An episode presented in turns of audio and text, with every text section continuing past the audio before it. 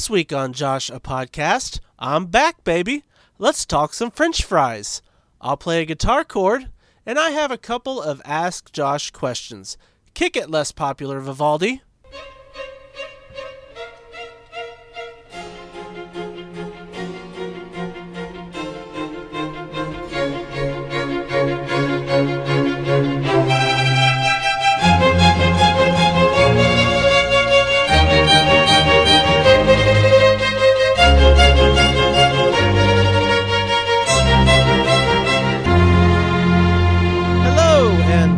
To the Rainbow Retail Studio for episode 12 of Josh, a podcast. I have made the executive decision to try and move the recording of the podcast to Sunday night instead of Monday night. Hopefully, that will give me more time to create, record, edit, and release the podcast on a Sunday to Monday schedule as opposed to the Monday Tuesday uh, schedule, since Monday and Tuesday is typically one of the busiest nights of the week. I also have some exciting content coming up for the next few weeks and months. The WWE Royal Rumble is coming up on Saturday, and I plan on getting Gwen's reaction to each of the female contestants coming in, as she loves the Women's Royal Rumble. I also need to record a 12 question segment with my oldest daughter Adelaide, my oldest son Ryan, uh, my mother, and maybe even my wife, even though I apparently bore her to tears and she no longer listens. But first, we have this week's topic, and it's one that is near and dear to my heart. It's no secret that I am a fluffy ass and I love to eat fast food. And no meal is complete without the most important part potatoes.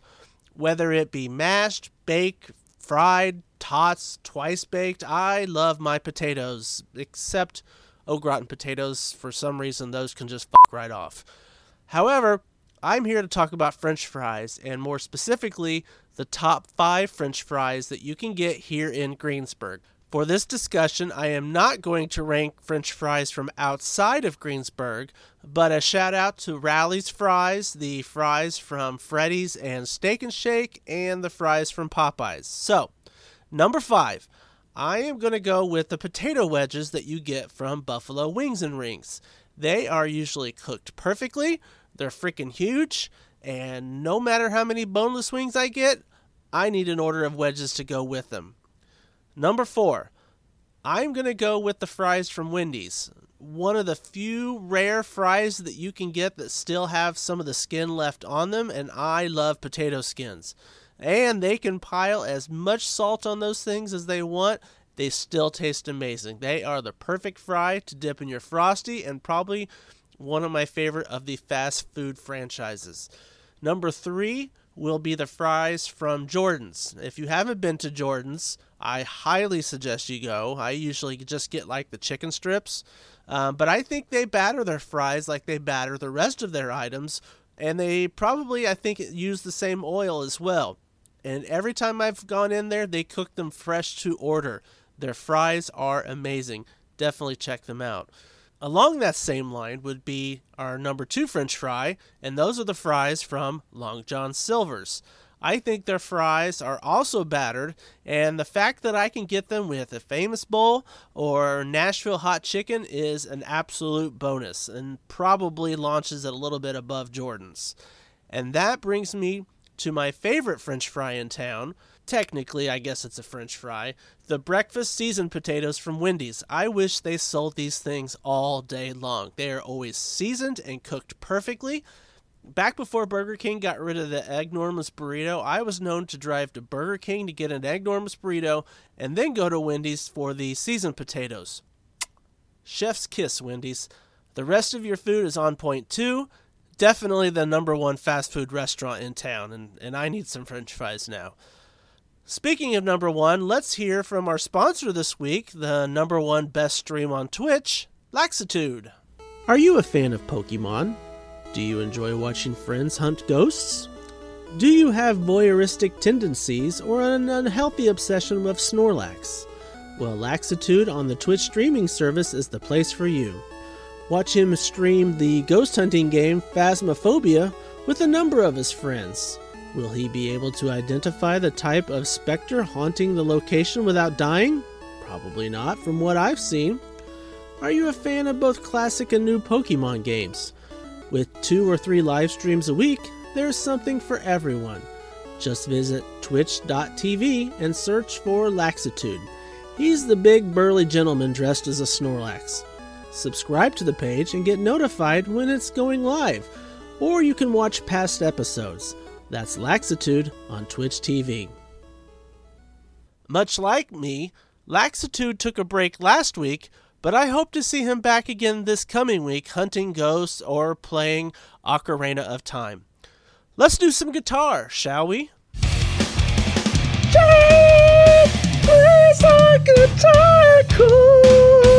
Yeah.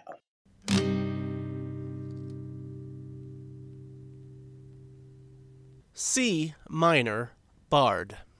If the new guitar sounds differently, that's because it's my old Alvarez that I've owned since about 2005. It was in such bad shape I could not even play it, but my dad took it back home with him uh, late last year and actually restored it back to even better shape than it was when I bought it new. This guitar and I have had many open mic nights and Facebook slash YouTube videos. Um, as a personal plug, feel free to stop by my YouTube page at uh, J O S H U A R 9476. That's Joshua R 9476. And listen to some of the songs that I have recorded on there. I'll also put a link in this week's podcast description. But enough of that. Let's answer some questions.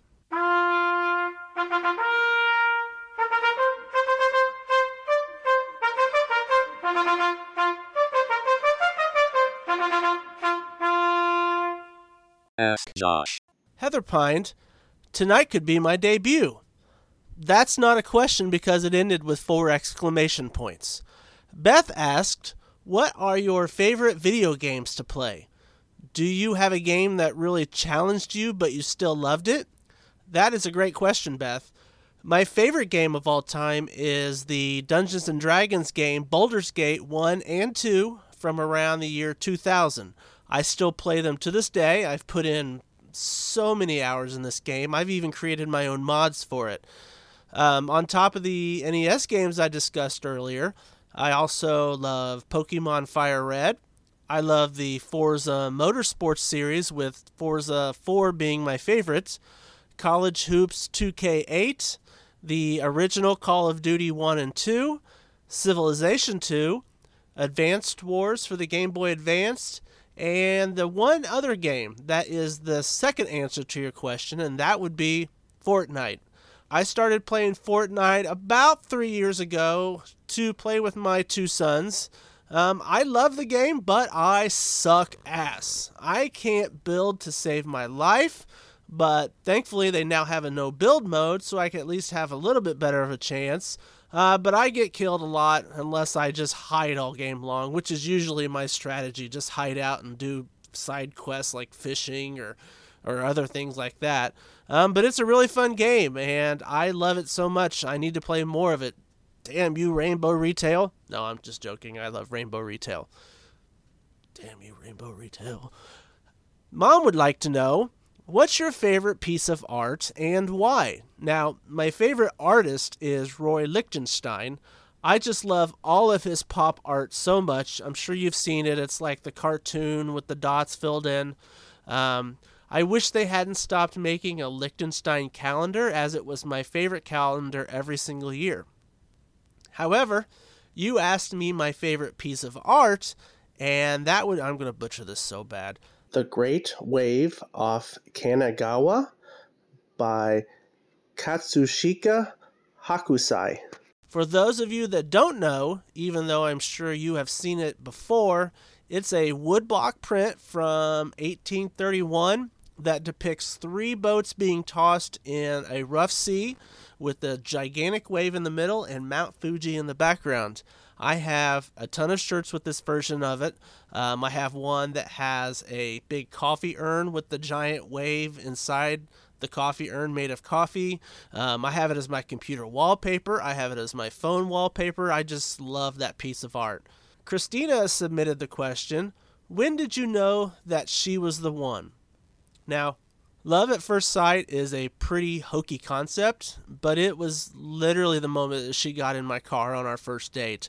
I had seen her um, throughout town. She used to work uh, someplace that I had to go to pretty often, and I always just thought she was one of the most beautiful people I'd ever seen. Um, but yeah, and when she got in my car on that very first date, I, I knew. And honestly, we were married two months later. But I love her, and I have loved her since day one. And and finally, the Elise in question asked, "What is your earliest childhood memory?" Not my favorite childhood memory that was asked by my dad a couple weeks ago, but my earliest childhood memory. I would say it's it's one of two things. It's either riding in the back of my dad's puke green 1970 Chevy Nova. His seats were all torn up in the back, and I just remember looking out the back window um, as we were driving. I'm not sure where we were going uh, or where at in Indy that we were. Um, or it might be getting up one morning and attempting to make breakfast for my still sleeping parents. I, I got out the eggs, I just put them all in a bowl and mashed them all together, stirred them up. I can't remember if I had them actually on the stove going or not, uh, but my parents were quite surprised when they walked out and, and found me making breakfast. Um, but they did take me to Denny's or something like that afterwards, so I did I did pretty good there at least. Um, I must have been three or four at the time.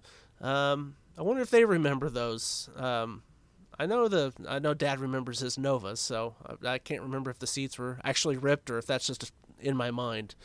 Um, anyways, that brings us to the end of episode 12. It was a rather quick episode today. Um, like I said, I would like to get back on a schedule, um, but but change the days a little bit. So typically, you would get the podcast for most of you Tuesday morning, even though I upload it really late at night on Monday. I'm going to start recording it on Sunday now and release it Sunday night so that you'll have it Monday morning. Thank you to everyone that takes the time to listen. Um, also, a thank you to everyone that engages with suggestions and questions. I love doing this. Please feel free to make any suggestions or submit any questions or anything else that you just want to say on either my Facebook page or my Twitter page. As I mentioned at the start, I have some exciting things coming up, so be sure to like and subscribe to the podcast so it's automatically downloaded to your favorite podcast player. Um, but as always, if you don't have a podcast player, I will post the link to it um, on my Facebook page and my Twitter page. And if I can get 58 downloads from this week's episode, I'll record my next podcast dressed as a 1930s flapper girl, complete while doing a flapper girl dance, or while rollerblading around the studio with nothing but my Batman suit on. So, thank you once again, and I will talk to you all next week.